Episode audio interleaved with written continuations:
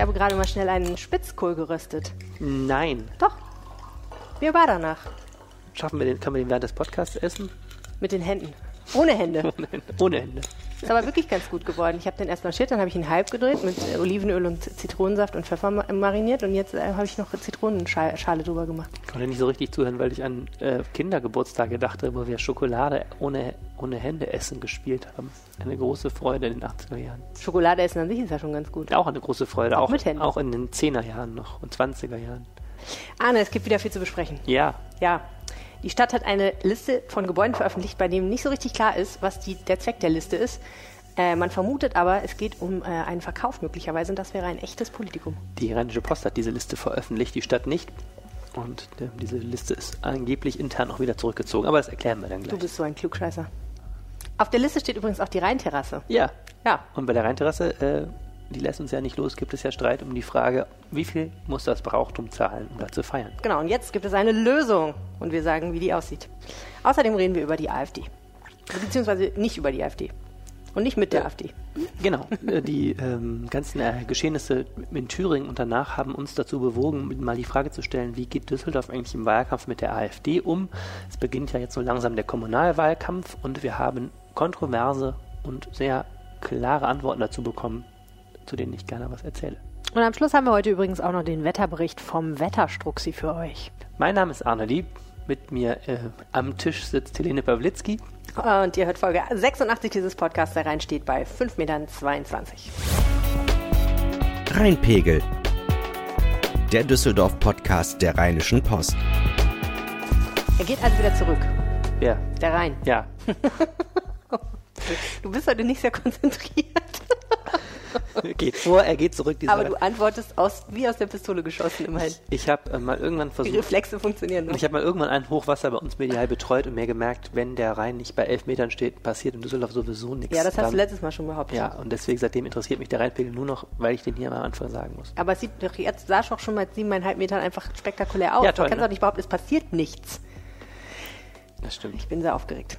Okay, so, also es geht um diese Liste des Gebäudes. Ich frage dich jetzt mal nicht, wo du die her hattest und wie wir diese, wieso wir die in die Finger gekriegt haben und veröffentlicht haben, wie du gerade behauptet hast. Aber ähm, Tatsache ist, es gibt diese Liste. Von wem kam die? Wer hat die erstellt? Diese Liste war ein vertrauliches Dokument der Stadt. Die Betonung kam, auf wahr. Genau, mit Betonung auf wahr. Die kam aus dem Amt für Gebäudemanagement. Das ist das Amt, was für die Betreuung der städtischen Gebäude zuständig ist. Und mh, war ganz, ganz intern sozusagen noch, sondern, nämlich sollte vorgestellt werden in der Verwaltungskonferenz. Das ist, so ein, das ist im Grunde die Kabinettssitzung im Rathaus. Da kommen die Spitzenbeamten zusammen, der Oberbürgermeister und die Dezernenten und beraten die Dinge vor. Also noch deutlich bevor sie dann äh, in die öffentlichen Ausschüsse gehen. Und diese Liste ähm, hatte es in sich, weil sie insgesamt 40 Gebäude nennt, ähm, von denen die Stadt sich nach laut der Ersteller dieser Liste doch mal trennen könnte. Und zwar mit folgender Argumentation. Ähm, man hat offensichtlich überprüft, welche Gebäude in Düsseldorf der Stadt gehören, aber nicht dafür gebraucht werden, dass die Stadt ihre eigenen kommunalen Aufgaben erfüllt. Also beispielsweise, dass da ein Amt drin sitzt ähm, oder eine Kita drin sitzt. Und ähm, diese Gebäude sind dann damit ähm, in einer gewissen Weise entbehrlich. Und dann sagt, sagen die, die Ersteller dieser Liste, ja, dann könnte man die ja eigentlich auch äh, verkaufen, das würde ja laufende Kosten sparen und ähm, auch Erlöse bringen. Klar, so, das so ist ganz nüchtern wirtschaftlich formuliert. Genau, so ein Gebäude haben kostet ja Geld, weil du musst ja dafür sorgen, dass das Dach weiter gedeckt ist und was weiß ich. Genau. Dass es nicht komplett verfällt, du musst es ab und zu mal sauber machen und so weiter und so fort. Und äh, es zu verkaufen wäre natürlich im aktuellen Markt in Düsseldorf, wo Immobilien super knapp sind, natürlich wahrscheinlich erstmal ein gutes Geschäft. Genau, kommt auf die, natürlich auf die Lage an. Ja, und dann ist das, äh, diese Liste, ähm, da äh, fielen mir dann, gingen mir die Augen groß auf, weil da doch einige mm, Gebäude draufstehen, ähm, über deren Verkauf nur wirklich überhaupt noch gar keiner nachgedacht hat. Beispielsweise die Rheinterrasse, eben dieser, dieses große, dieser große Veranstaltungssaal, der gehört ja der Stadt, wird von der Firma Stockheim betrieben. Ähm, da standen äh, ja, diverse Immobilien drin, ein Gerätehaus der Freiwilligen Feuerwehr in Kalkum, fällt mir noch gerade ein. Lustigerweise ein paar andere Gaststätten, unter anderem das Kurhaus im Volksgarten gehört der Stadt, da stand da so drauf. Wusste und ich auch nicht, dass denen das gehört. Bürogebäude, Wohngebäude, fünf Gutshöfe, die Stadt besitzt also auch Gutshöfe. Naja, und ähm, genau. Früher unter Jan Wellem. genau. Und äh, ich habe äh, darüber geschrieben und ähm, es gab also ein klares äh, Dementi des Oberbürgermeisters dazu. Ähm, offensichtlich, so zumindest die städtische Darstellung, äh, war das alles gar nicht so gemein. Also Dementi nicht im Sinne von Liste, welche Liste, Nein, die Liste, die Liste stimmt schon, die Liste ist, ist schon richtig. Ja, ähm, wir wollen gar nichts verkaufen. Also die, aktuell. Äh, Geisel sprach, also Tom, Oberbürgermeister Thomas Geisel sprach von einer halbgaren Liste und die Darstellung der Verwaltung ist jetzt also, da hat sich mal jemand Gedanken gemacht. Ähm, und hat das sehr unpolitisch und äh, also politisch noch gar nicht durchdacht und noch nicht diskutiert aufgeschrieben. Und offensichtlich ist diese Liste auch nie diskutiert worden, sondern die Stadtkämmerin hat noch vor der Sitzung gesagt, stopp, stopp, stopp, die ziehen mal wieder zurück. Ähm, und angeblich war das also alles ähm, missverständlich formuliert und ähm, äh, falsch interpretiert. Nein, hm. also falsch interpretiert nicht mal, aber mit, also das, was in der Liste steht, soll nicht die Verwaltungsmeinung darstellen. Also die sind sehr, sehr zurückgerudert und ähm, zum Beispiel ein Verkauf jetzt gerade der Rheinterrasse soll wirklich nicht zur Disposition stehen. Nur mal so für mich zum Verständnis. Das war jetzt keine Liste, wo man hätte sagen können, naja, wir haben einfach nur mal aufgeschrieben, was wir alles so haben oder was man theoretisch überhaupt verkaufen könnte, sondern das war schon dein Eindruck, dass das eine Liste war, wo man schon selektiv vorgegangen ist und Dinge ausgewählt hat, bei dem man wenigstens drüber nachdenken könnte? Oder wie ist das? Wie, wie hast du das aufgefasst? Also, ähm, was, was unabhängig diesem, davon, was die sagen. Was ich in diesem Zusammenhang gelernt habe, ist, es passiert Folgendes gerade in der Stadt. Ähm, dieses Amt für Gebäudemanagement ist vor ein paar Jahren mal neu aufgestellt worden und ähm, die Stadt Kämmerei scheint eben den Auftrag gegeben zu haben und zusammen mit dem Oberbürgermeister, dass dieses Amt doch mal seinen Gebäudebestand selber analysiert und optimiert. Die, durch, aus dieser Liste geht auch hervor, was sehr lustig ist, welche obskuren Immobilien die Stadt überhaupt besitzt. Also ich sagte eben, da sind auch ein paar Bauernhöfe bei, da sind so ein paar Pavillons, die stehen auf so Plätzen, in einem war mal ein Schlüsseldienst drin, das gehört an der Stadt. Da sind Wohnhäuser drin, da sind Büroimmobilien drin und teilweise auch Sachen, die du kennst, wenn du durchs Stadtbild gehst, ähm, wenn du so einen so Stadtteil kennst, wo man gar nicht weiß, dass das der Stadt gehört, weil da nichts Städtisches drin sitzt.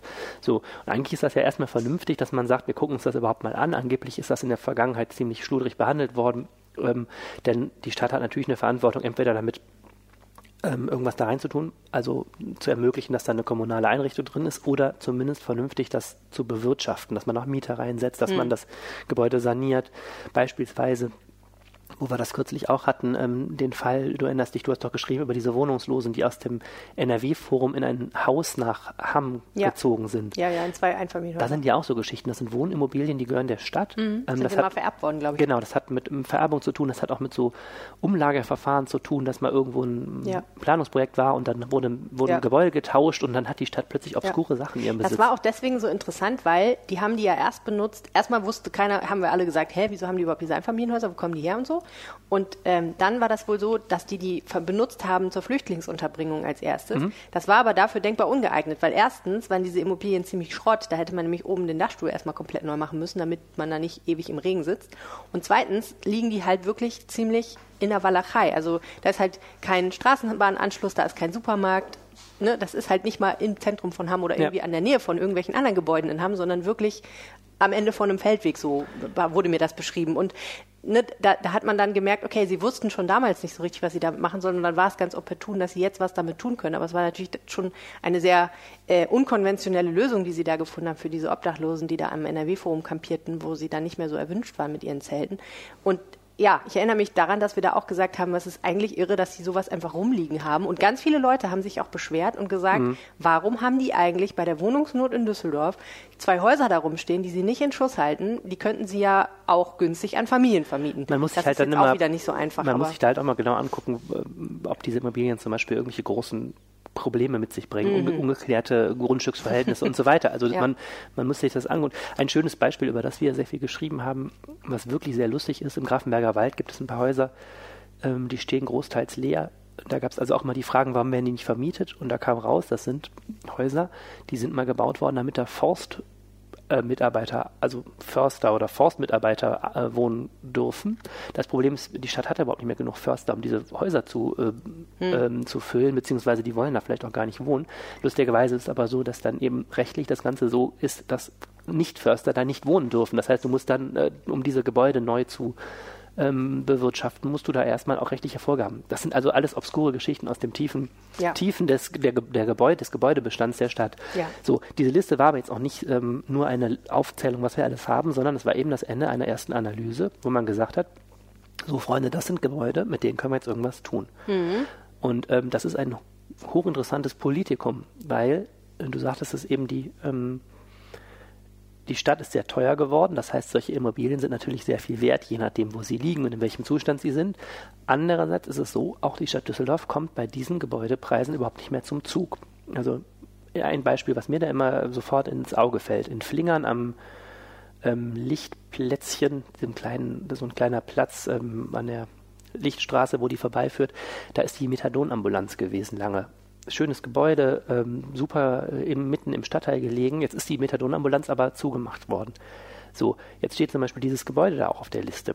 Klar kann man das verkaufen, kannst du wunderbar Wohnungen hinmachen, alles gut. Das Problem ist aber, wenn du das nächste Mal irgendeine soziale Einrichtung in Flingern unterbringen willst, musst du ja theoretisch wieder was Neues schaffen. Das heißt, so ein Gebäude ist natürlich für eine Kommune politisch total viel wert, wenn du, ich sag mal, Kunstateliers, was weiß ich, alles das, was einen Platz braucht, ähm, was, was jetzt nicht ähm, so kommerziell nutzbar ist, dass es bei den Marktpreisen ja noch mithalten kann. Das ist ja genau das, die politische Macht einer Kommune mit ihren Gebäuden zu sagen, hier siedeln wir etwas an oder vielleicht auch, ich sagte gerade Methadonambulanz, etwas, was sehr, sehr schwer ist, gegen Anwohnerproteste durchzusetzen. Ich sage das aus Erfahrung, ich saß in der Bezirksvertretung 2 damals ähm, und so eine Methadonambulanz führt natürlich immer zu Fragen. Dann beschweren sich Anwohner, da sind Spritzen im Garten und so weiter. Das heißt, eine Stadt muss ja solche Orte auch bereithalten, um ihre Aufgaben zu erfüllen und auch eine, eine Teilhabe bestimmter Gruppen zu ermöglichen. Das heißt also, wenn es jetzt zu einem großen Verkauf kommen würde, wie da jetzt in der Liste, so unter dem Motto, ja, wir verschabeln jetzt alles, was wir nicht mehr brauchen, das ist natürlich, wäre ein Skandal. So, deswegen ist diese Liste brisant. Es gibt auch eine politische Nachfrage jetzt der FDP dazu noch. Ähm, eben Oberbürgermeister Thomas Geisel sagte, also Düsseldorf ist nicht so pleite, dass wir das nötig hätten, sondern ein Verkauf stünde, wenn nur am Ende eines Prozesses, das sei in diesem Papier eben halbgar dargestellt, man wolle sich diese Gebäude jetzt erstmal in Ruhe angucken und dann überlegen, was macht man damit. So, und natürlich, so, das ist ja jetzt erstmal auch, das wäre erstmal auch kein Skandal. Ich fand dieses Kurhaus im Volksgarten mal ein schönes Beispiel. Muss eine Stadt ein Kurhaus im Volksgarten, da eine Gaststätte betreiben? Natürlich kann man auch sagen, man gibt sowas über Erbpacht ab oder ne, sorgt zumindest dafür, dass da dann Mieteinnahmen fließen. Das ist ja auch eine Verantwortung einer Kommune. Aber es ist ein hochinteressantes politisches Thema, wie gesagt, und ja, ich fand, wenn ich diese Liste als einzelnes Dokument nach wie vor lese, finde ich, äh, wirft sie Fragen auf, die man auch öffentlich durchaus mal stellen muss, denn ähm, da ist schon ein verantwortungsvoller Umgang mit diesen Gebäuden aus meiner Sicht politisch geboten. Auf jeden Fall. Um die genialste Überleitung aller Zeiten zu machen, äh, die Rheinterrasse, mit der hatte die Stadt ja zuletzt relativ viel Malesse. Da könnte ich total gut verstehen, wenn sie sie abstoßen wollen würden. Andererseits, äh, sowas kriegst du natürlich nie wieder. Also, wenn du das einmal verkauft hast, wird es nie wiederkommen. Genau. Und das ist, ist diese Art von Gebäuden, ähm, Traumlage, berühmte Immobilie, kommt sogar bei den toten Hosen in Tagen wie diese vor, was kann ein Gebäude mehr leisten? ähm, das ist eben sowas, kriegst du, kriegst du auch nicht wieder. Das heißt, das ist schon etwas, was der Allgemeinheit auch aus gutem Grund, finde ich, gehört. Und wer weiß, wie sich dieses Rheinufer da hinten mal entwickelt in den nächsten Jahrzehnten. Es gibt ja Überlegungen, das zu verlängern, die Rheinpromenade. Und spätestens dann wird die Stadt sehr froh sein, dass sie diese Rheinterrasse besitzt. Ja. Apropos. Ja, aber das Problem ist ja jetzt nicht, was wird aus dem Gebäude, sondern was wird mit unserem Brauchtum und diesem Gebäude. Genau. Es gab Streit, weil die Karnevalisten mehr zahlen sollen an die Firma Stockheim, die das betreibt und das nicht wollen. Richtig. Wir haben das ja schon mal erzählt. Also, ähm, früher, früher war es so, dass wenn die Karnevalisten und übrigens auch die Schützen da ihre großen Veranstaltungen gemacht haben im Ratschlägersaal der Rheinterrasse, dann kostete das wahnsinnige 500 Euro. All inclusive. Also, inklusive Essen. Nein, nicht inklusive Essen, sehr lustig. Aber ähm, Miete und Energie und Reinigung und so, das kostete alles nur 500 Euro. Da kann man sich natürlich ausrechnen, dass das nicht 100% kostendeckend sein kann, weil ne, so ein Ding musst du ja irgendwie das ganze Jahr über äh, schick halten und ab und zu auch mal sauber machen und so weiter und so fort. Und wenn du dann mal einmal 500 Euro nimmst und musst hinterher das Konfetti aus den Ecken kratzen, dann ist das nicht so ein gutes Geschäft. Und die Firma Stockheim hat das aber lange Jahre gemacht. Ähm, Klammer auf, Stockheim war ja eine ganze Zeit auch in der Insolvenz, also hatten wirtschaftlich große Probleme, haben sich daraus befreit. Aber ähm, was Konsens war unter allen, ist, diese Preise fürs Brauchtum, die sind eigentlich nicht wirtschaftlich, das kannst du so nicht machen. Also war irgendwie klar, die Preise werden steigen. Die Karnevalisten wurden dann aber, glaube ich, ein bisschen eiskalt erwischt davon, dass ihnen dann ähm, zu dieser Session eine neue Preisliste ähm, vorgelegt wurde, auf denen die Preise sich sehr, sehr deutlich erhöht haben. Weißt du den aktuellen, also den neuen Preis, der da gewünscht wurde? Das ist schwer zu sagen, ehrlich gesagt, weil, weil, weil erstens ist das eine stufenweise Anhebung und zweitens ist das, glaube ich, auch immer noch ein bisschen unterschiedlich, auch je nachdem, welche Nutzung du da machst. Aber jedenfalls, was ich sagen kann, ist, es war jetzt nicht mehr dreistellig, sondern vierstellig. Mhm. Und ähm, sollte in äh, der nächsten Session, die jetzt also quasi ne, im nächsten Winter stattfindet, sollte es noch weiter steigen. Äh, auf Preise, die, von der die Firma Stockheim sagt, das ist jetzt wirtschaftlich für uns und das sind normale Marktpreise. Ähm, das fanden die Karnevalisten überhaupt nicht cool und haben sehr, sehr laut Krach geschlagen und gesagt, so geht das nicht. Und ein Argument war immer, die Rheinterrasse gehört ja der Stadt und ist mehr oder weniger der einzige wirklich sinnvolle Ort, um unsere Karnevalsveranstaltung zu machen, weil er die richtige Größe hat, die richtige Anbindung und so weiter und so fort.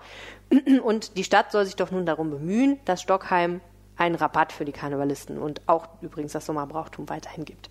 Und die Stadt hat ganz lange gesagt, äh, nee, ähm, sehen wir nicht. Wir haben schon relativ günstige Pacht angesetzt äh, für Stockheim und ähm, sehen jetzt eigentlich keine Veranlassung, uns da einzumischen. Äh, und ja, der Streit ging immer hin und her. Beide Seiten waren sehr wütend aufeinander. Ähm, es war mehr oder weniger verhärtete Fronten. Und äh, Überraschung, vor ein paar Tagen hat der Oberbürgermeister im Rat auf einmal verkündet, es gibt eine Lösung für diesen Streit. Tada. Tada! Und unser Kollege Hendrik Gasterland war Gott sei Dank da und hat sich das angehört. Ähm, und ähm, ja, so war das. Wie ist die Lösung? Die Lösung ist, dass der, äh, die Karnevalisten nur noch die Hälfte von der nun angesetzten Raummiete zahlen müssen. Sie kriegen also 50 Prozent Rabatt. Und es gibt noch eine Sonderlösung für einen Karnevalsverein, die Karnevalsfreunde der katholischen Jugend, KKU. Die hatten das Problem, dass sie immer sehr, sehr viele Tanzgarden hatten. Das mhm. haben die anderen nicht so in dem Maße. Und äh, viele Kindertanzgarden auch, wo dann auch alle Eltern immer noch dabei sind so. Und um die unterzubringen, haben sie dann immer noch zu dem Ratschlägersaal zwei äh, Räumlichkeiten mitgemietet. Und das wäre dann richtig ins Geld gegangen. Und diese Räumlichkeiten kriegen sie jetzt umsonst. Sie müssen jetzt nur noch die halbe Miete für den Ratschlägersaal bezahlen. Also Stockheim ist letztlich richtig runtergegangen. Also es gibt jetzt ja. keine städtische Subvention, die das ausgleicht oder so, sondern... Aha, es gibt natürlich eine Gegenleistung. Ah, ja. Also äh, Herr äh, Thomas Geisel hat das nicht nur mit seinem Charme bewirkt, bewirkt offensichtlich, sondern äh, die, die Regelung sieht so aus, dass ursprünglich im Pachtvertrag stand, dass Stockheim sich an Investitionen in die Rheinterrasse beteiligen muss. Und das müssen sie jetzt nicht mehr. Mit anderen Worten, wenn in der Rheinterrasse irgendwie das Dach neu gedeckt werden muss, dann äh, muss äh, die Stadt das alleine bezahlen. Mhm. Womit ja dann äh, der Verkauf der Rheinterrasse wieder äh, interessanter wird. ja, das stimmt. Äh, das wäre tatsächlich zu denken gewesen. Ähm, sauer war natürlich die CDU ein bisschen, weil äh, die hatte nämlich im November, als dieser ganze Streit rufbar wurde, einen Antrag in den Stadtrat eingebracht, ähm, wo es hieß, äh, die Stadt muss sich doch drum kümmern und mhm. das Brauchtum besser unterstützen und so.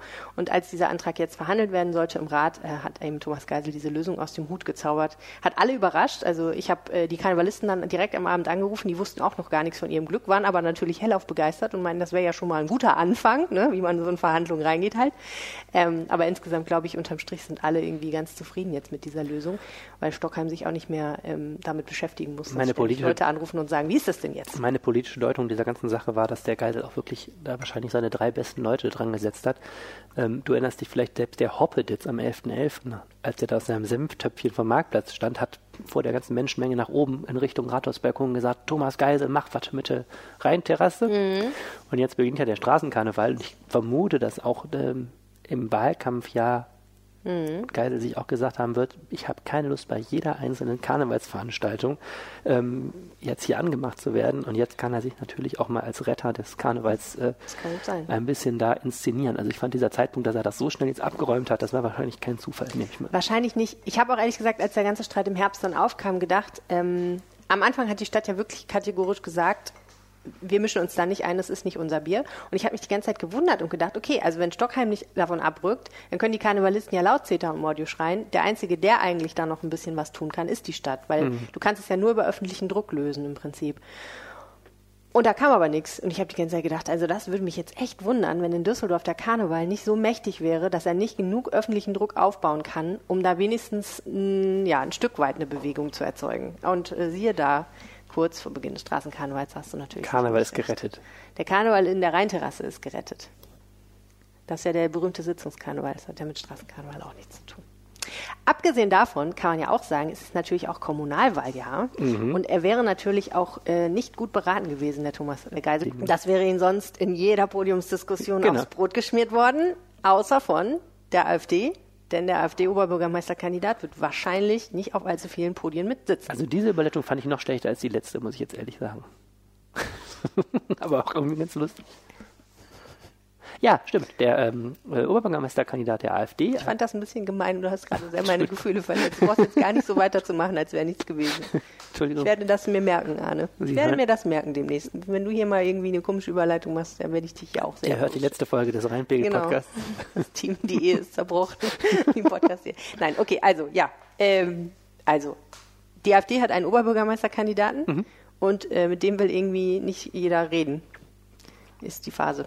Genau. Wir haben, ähm, wie gesagt, nachdem Thüringen ja ähm, die Gemüter bewegt hat und wir jetzt gerade einen ähm, Wahlkampf vor uns haben, am 13. September 2020 ist Oberbürgermeister und Ratswahl, haben wir uns gefragt, wie gehen jetzt eigentlich die Veranstalter von Podiumsdiskussionen und die anderen Kandidaten und eben auch die, ähm, das Brauchtum, erkläre ich gleich warum, wie geht das mit der AfD um? Und ähm, ja, folgende Antwort von den Spitzenkandidaten. Oberbürgermeister Thomas Geisel, der heute der rote Faden durch alle Themen offensichtlich ist, hat gesagt, ähm, er wird sich jede Einladung angucken, geht aber nicht davon aus, dass er sich auf ein Podium setzt mit dem AfD-Kandidaten, denn immer wenn die AfD mitdiskutiere, ähm, werde es unsachlich und ähm, er möchte denen auch kein, keine Bühne bieten da und ähm, hat auch nicht das Gefühl, dass es einem Erkenntnisgewinn dient. Geisel hat sich sehr, sehr stark ähm, immer gegen die AfD ausgesprochen, war zum Beispiel auch als Redner letzte Woche dabei, als es am Freitag vom Landtag eine Demonstration gab in Reaktion auf diese Kemmerich-Wahl in Thüringen. Da hat er als Redner sehr, sehr kämpferisch auch nochmal gesagt, die Stadt müsse sich gegen rechtspopulistische Tendenzen abgrenzen. Und ähm, der zweite, der keine Lust auf AfD hat, ist der zweite ähm, der Volksparteikandidat sozusagen, Stefan Keller, der CDU-Oberbürgermeisterkandidat, der sagt, ähm, Ministerpräsident und NRW-Parteichef Armin Laschet habe deutlich gesagt, man es gäbe kein, nochmal deutlich bekräftigt, es gäbe keine Zusammenarbeit mit der AfD und er versteht das auch so, dass man der AfD eben keine Bühne geben soll, ihre Inhalte im Kommunalwahlkampf zu verbreiten und hat deutlich gesagt, wer die AfD einlädt, ähm, der äh, lädt mich rechnen. aus, sozusagen.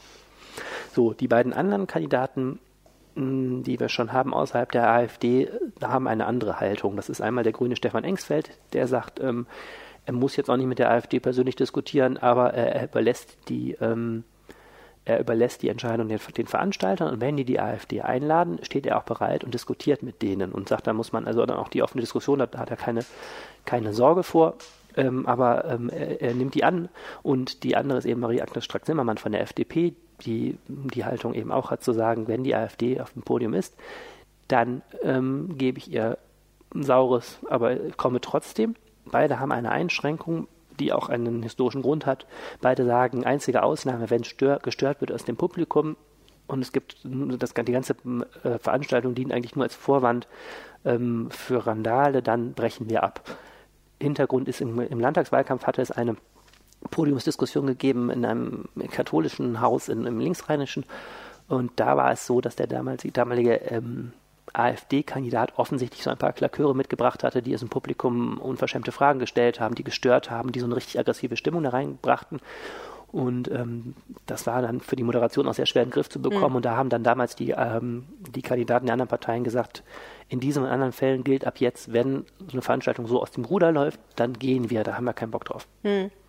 Irgendwie muss man ja zwei Dinge unterscheiden. ne? Das eine ist, lädt jemand zu einer Podiumsdiskussion ein und lädt diese Institution, die das dann tut, auch den AfD-Kandidaten ein und wie reagiert dann sozusagen der OB-Kandidat, die anderen.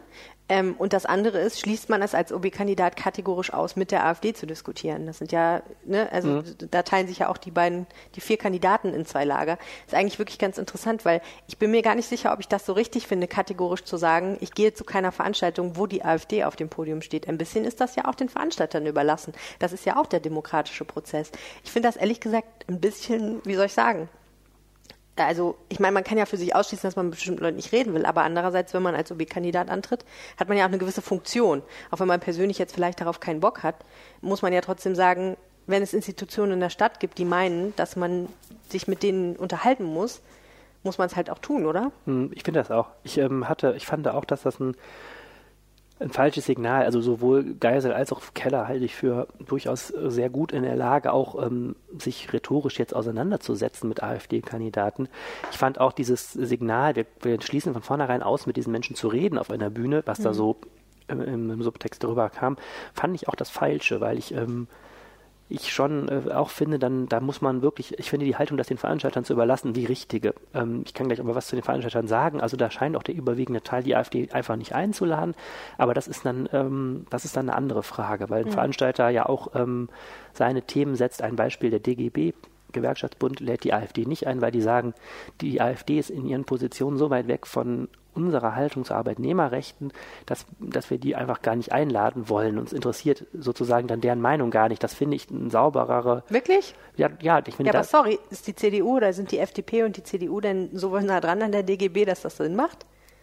Also jetzt im Vergleich zu dem, ich weiß, ich habe ich gesagt keine Ahnung, was die Arbeit, also, Arbeits, arbeitspolitischen Positionen der AfD sind, aber äh, also da müsste man ja wirklich eigentlich sagen, dann können wir auch den FDP und den CDU-Kandidaten nicht einladen, oder? Nee, das finde ich, das kann man so nicht sagen. Der, der, DGB hat eine sehr, sehr stark ablehnende Haltung gegen die AfD, ist auch bei, zum Beispiel bei der Diskussion, äh, der, bei der, bei der Demonstration vor dem Landtag letzten Freitag dabei gewesen und haben einfach ganz klar die Position, die AfD ist von ihren politischen Haltungen so grundsätzlich gegen das, für das wir stehen, dass wir sie ablehnen. Okay, das kannst das du für CDU und FDP nicht sagen, auch wenn die jetzt nicht äh, ja. äh, traditionell vielleicht nicht so nah an Arbeitnehmerrechten sind wie jetzt die SPD. Aber bezieht sich das dann auf Arbeitnehmerrecht oder bezieht sich das jetzt auf antirassistische und antidiskriminatorische Tendenzen, die der DGB ja auch vertritt? Also sagen die, die AfD ist, vertritt teilweise rassistische völkische Haltungen, deswegen wollen wir nicht mit denen? Oder sagen die, die AfD äh, steht uns zu sehr auf der Arbeitgeberseite? Das habe ich jetzt noch nicht verstanden. Äh, also es kam in dem, was bei, ich habe jetzt nicht mit, mit, mit der, der DGB-Regionalgeschäftsführerin nicht selber gesprochen, deswegen kann ich jetzt mm. nur so kurz paraphrasieren, es stand beides jetzt in ihrem Ach Zitat. So, okay. Also einerseits hatte sie das auf die Arbeitnehmerrechte geschoben und gesagt, das ist für uns das Entscheidende, auch die Haltung zu, zu Arbeitnehmern. Der DGB hat aber auch einen ganz klaren Wertekanon, den er vertritt, auch ähm, ja. zu sagen, auch, äh, auch ähm, ja, die sind ja auch bei jeder Demo gegen rechts vertreten. Bei jeder Demo gegen rechts vertreten, genau. Das ist auch eine Frage, wie man zum Beispiel mit Migration umgeht. Das sind einfach Grundhaltungen des DGB, wo der DGB sagt, da ist die AfD so weit weg, die brauchen wir oder wollen wir auch gar nicht ein Podium geben, das bei unserer Veranstaltung. Kann man jetzt auch darüber streiten, finde ich jetzt aber in der Sache sauberer, weil, weil ähm, ist die Hoheit des Veranstalters, lässt sozusagen für das, was uns wichtig ist, laden wir die Kandidaten einstellen, unsere Fragen. Es wird ja auch mhm. nicht bei jeder Podiumsdiskussion über jedes Thema gleich geredet, sondern natürlich redet die DGB gerne über Themen, die auch Gewerkschaften betreffen ne? und weniger über die Frage zur Religion oder so, mhm. sage ich jetzt mal. Also ne, es gibt Sinn. ja auch zum Beispiel immer äh, Einladungen von, von den kirchlichen ähm, Trägern. Es gibt ähm, eben auch die Handwerkskammer, sagt, sie, sie lädt die AfD nicht ein. Die Industrie- und Handelskammer sagt, wenn sie eine Podiumsdiskussion ausrichtet, lädt sie auch die AfD ein, weil ähm, die IHK in ihren Statuten Überparteilichkeit stehen hat und dann auch sagt, dann, wenn wir überparteilich sind, laden wir auch die AfD ein. Mhm. Ich habe jetzt mal so ein bisschen mir von Leuten, die auch eingeladen werden, immer vorgelesen, vorlesen lassen, was da ähm, was da für An Veranstaltungen schon gekommen sind. Da kommen ja jetzt schon so diese Save the Date Einladungen. Ja. Da weiß man ungefähr, wer schon plant, ähm, Podiumsdiskussionen auszurichten. Und ich würde sagen 80-20 ohne AfD. Also die meisten Düsseldorfer Veranstalter laden die AfD nicht ein. Mhm. Ja, und äh, die Karnevalisten laden sie, glaube ich, auch nicht ein. Ne? Genau, jetzt muss man mal einmal. zu ihren genau, Podiumsdiskussionen. Genau, jetzt muss man mal kurz erklären, warum die Karnevalisten das, ähm, und, und, das Brauchtum jetzt vorkommt. Äh, die werden keine Podiumsdiskussionen ausrichten, vermutlich, und wenn nur mit bunten Mützen. Aber ähm, man sagt ja immer, in, in dem Wahl, im Jahr vor dem Wahlkampf, was jetzt, im Jahr, Wahlkampfjahr, was ja jetzt eher ein halbes Jahr diesmal ist vor der Wahl, gibt es eben auch diese gesellschaftlichen Termine, wo sich Kandidaten vorstellen. Und da gehören natürlich die Empfänge am der Karnevalisten jetzt ganz wichtig zu. Ganz wichtiger Termin in der Hinsicht ist auch der, der Empfang der Schützen auf der Rheinkirmes, das sind so, natürlich macht, ist das auch ein Schaulaufen für Kandidaten, wo du alle Multiplikatoren der Stadt triffst, wo du eine hohe Öffentlichkeit hast. Das ist so die Stadtgesellschaft. Ne? Mhm. Und ähm, die, die, drei großen Player des Brauchtums haben wir gefragt und die haben alle drei die Haltung, mit der AfD wollen wir nichts zu tun haben. Hm. Das eine sind die Düsseldorfer Jonges, der große Heimatverein, der nimmt keine AfD-Mitglieder auf und lädt auch keine AfD-Mitglieder zur Veranstaltung ein. Hm. Während den Anfängen war die Begründung, die, die der Bas Wolfgang Rolzhofen genannt hat. Also da hat man ganz klar die Haltung, wir wollen uns abgrenzen von, von solchen Positionen. Ähm, ähnlich ist es mit den Karnevalisten und ähnlich ist es übrigens auch mit der, mit der Rheinkirmes. Also der, der Chef der Sebastianerschützen, Luther Innen, hat auch ähm, ganz deutlich gesagt, äh, die haben uns nichts verloren. Ja. Ich habe mich gerade schon gefragt, ob ähm, diese Zweiteilung der vier Kandidaten mit ihren unterschiedlichen Meinungen auch ein bisschen was mit ihrer politischen Sozialisation zu tun hat, weil Maria-Agnes Strack-Zimmermann ist ja Bundestagsabgeordnete, Stefan Engsfeld ist Landtagsabgeordneter und in beiden äh, äh, Parlamenten sitzt auch die AfD. Das heißt, die sind das wahrscheinlich auch ein Stück weit gewöhnt, mit der AfD umzugehen. Ich weiß jetzt gar nicht, wie es mit Stefan Keller ist, der ja Stadtdirektor in Köln noch ist. Ähm, ob die, äh, die, AfD da zum Beispiel im Rat in Masse vertreten ist, aber ähm, in Düsseldorf ist es ja so, dass die AfD ähm, politisch eigentlich fast, also ganz wenig Einfluss eigentlich hat, ja. verhältnismäßig, muss man ja sagen. Ne? Immer noch. Ist so. Also Düsseldorf, ich, ich, weiß jetzt nicht, ob das die Kandidaten umtreibt. Ähm, Stefan Keller ist ja, hat ja keinen ähm, politischen Hintergrund im Sinne von, äh, dass er vorher schon mal kandidiert ist für so ein, hm. kandidiert hat für so ein Amt. Also er ist ja Wahlbeamter als Stadtdirektor ja. und vorher als Nur dann hast du ja trotzdem Kontakt mit dem Rat. Das heißt, wenn da mit dem Rat schon, aber nicht, er hat fünf jetzt nicht AfD-Leute sitzen, die einen immer piesacken, dann ist man, vielleicht geht man anders damit um, als wenn man jetzt fast nie Kontakt mit AfD-Politikern hat. Das kann sein, aber Strack Zimmermann und Engsfeld beide haben ähm, einige Wahlkämpfe bestritten, wo sie in der ersten Reihe bei einer, ne, bei einer, bei einer richtigen also nicht bei einer Wahl im Stadtrat, sondern bei einer Wahl in der Bevölkerung äh, angetreten sind. Und die sind natürlich auch dieses politische Parkett von Podiumsdiskussionen sicherlich äh, ähm, mehr gewohnt. Das mhm. kann schon sein. Ähm, die wir sind eine sicherlich alles andere als eine AfD-Hochburg. Also bei der Europawahl hatte die AfD in Düsseldorf äh, knapp unter sieben Prozent. Bundesweit waren es, glaube ich, elf Prozent. Und so ist es immer gewesen. Also die AfD liegt in Düsseldorf unter Bundesschnitt. Ist natürlich auch im Osten einfach sehr, sehr stark. Also in ganz Westdeutschland ja natürlich deutlich niedriger. Ähm, Im Stadtrat gibt es zwei von 82 Sitzen sind an die AfD gegangen. Bei der Ratswahl 2014, da hatte die AfD gerade mal drei Prozent. Mhm. Also da war das ganze Phänomen AfD natürlich noch nicht so. Und einer von den beiden Ratsherren ist dann auch aus der AfD wenig später ausgetreten im Zuge dieser Entmachtung vom Parteigründer Bernd Lucke. Ähm, der sitzt noch im Stadtrat, aber nicht mehr für die AfD. Das heißt, da gibt es nur noch eine, inzwischen ist es eine Ratsfrau von der AfD. Und die ist damit ziemlich auf verlorenem Posten. Einzelmitglieder dürfen keine Anträge stellen. Ähm, sie ist isoliert im Rat, es, es, arbeiten keine anderen Kräfte mit ihr zusammen. Ähm, dadurch, dass die Mehrheitsverhältnisse sehr eng sind, kommen diese Stimmen dieser, sind diese Stimmen der Einzelkandidaten manchmal das Zünglein an der Waage, aber äh, nicht in dem Sinne, dass die anderen sich die holen würden. Ne? Mhm. Ähm, wenn die Abstimmungen ganz eng sind, es gibt ja auch Einzelmitglieder von der Piratenpartei und von Republikanern, können die sogar mal ähm, ähm, entscheidend bei einer Abstimmung mitstimmen, aber bis jetzt ist die AfD dann nur einer unter vielen. So ist es natürlich völlig klar, dass sich das ändern wird am, am 13. September, denn ähm, wenn ich sage, die hatten 2014 drei Prozent, jetzt haben sie sechs Prozent, dann werden die mit einer Fraktion einziehen. Mhm. Das heißt, die haben Anspruch auf mehr finanziellen Zuschuss, dürfen, dürfen äh, Anträge stellen und sind auch schlicht und ergreifend ähm, mehr da im ja. Rat. Also ich gehe davon aus, dass die diese Zersplitterung der Parteienlandschaft, die wir überall sehen, auch in Düsseldorf jetzt erst 2020 nochmal richtig einschlagen wird. Das wird ein ganz anderer Stadtrat von der Zusammensetzung, wenn das auch so kommen wird, dass die SPD so zusammenschrumpft, ähm, wie das jetzt der Bundestrend sagt. Und ähm, dann werden wir mit der AfD nochmal ganz anders hier zu tun haben. Dieser ganze Stadtverband ist so gut wie unsichtbar. Also wir wissen gar nicht so genau, wovor steht eigentlich die Düsseldorfer AfD. Das wird sich jetzt im Wahlkampf vielleicht ein bisschen ändern. Aber ja, wir sind bis jetzt eine Stadt, die viel über die AfD redet, aber noch nicht viel mit der AfD so ähm, politisch zu tun hat, das ist äh, sicherlich etwas, das sich in diesem Wahlkampf ändern wird. Und in, auch insofern ähm, kann man sehr diskutieren, ob es richtig ist, mit der AfD dann gar nicht zu reden. Mhm.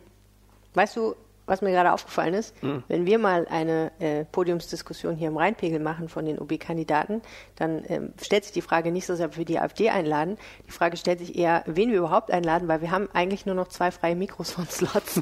das heißt, wir können, wir können gar Das wird aber schwierig, müssen ja, wir losen. Das wird sehr schwierig. Vielleicht müssen wir auch zwei machen, jeweils mit zwei Kandidaten. Das wäre doch auch witzig. Da müssen wir nur rausfinden, wen wir gegeneinander stellen.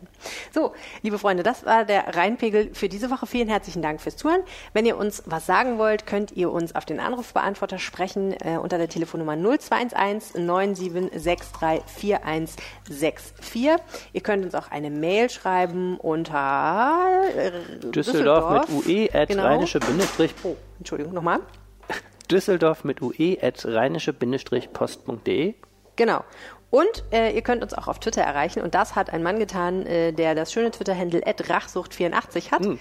Guten Morgen, ihr Lieben, Annelieb und Het Helene Pawlitzki. Seit Jahrzehnten ist der Bahnhof in Gerresheim weder barrierefrei noch intakt. Es piept dort sehr laut. Hättet ihr Interesse, den mal unter die Lupe zu nehmen und die Verantwortlichen, nee, die Verantwortlichkeiten transparent zu machen? Danke und Gruß.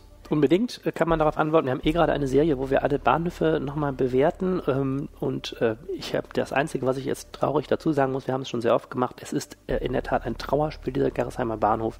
Leider interessiert das die Bahn nicht so sehr wie die Menschen, die dort in den Zug steigen. Aber wir sind auf jeden Fall an dem Thema immer weiter dran. Jetzt haben wir noch schnell den Wetterbericht vom Wetterstruxi für euch. Hallo und herzlich willkommen zum Wochenendwetter. Ich bin der Wetterstruxi und wir wollen einmal schauen, was uns dieses Wochenende erwartet. Und da sieht es im Moment so aus, dass wir am Freitagvormittag wohl noch ganz vereinzelt ein paar Schauer haben werden. Es wird aber nicht die große Welt sein. Und die Temperaturen liegen so bei etwa 5 Grad. Die steigen dann im Tagesverlauf auf etwa 9 Grad an, aber die Sonne wird sich doch relativ schwer tun. Am Samstag werden wir wohl voraussichtlich in der ersten Tageshälfte immer wieder sonnige Abschnitte dabei haben. Dann wird es aber auch wieder relativ zügig bedeckt sein und dass die Sonne dann auch am Samstag insgesamt relativ schwer haben wird. Temperaturen liegen dann so zwischen 6, Uhr, äh, 6 Grad am Morgen und 13 Grad am Nachmittag.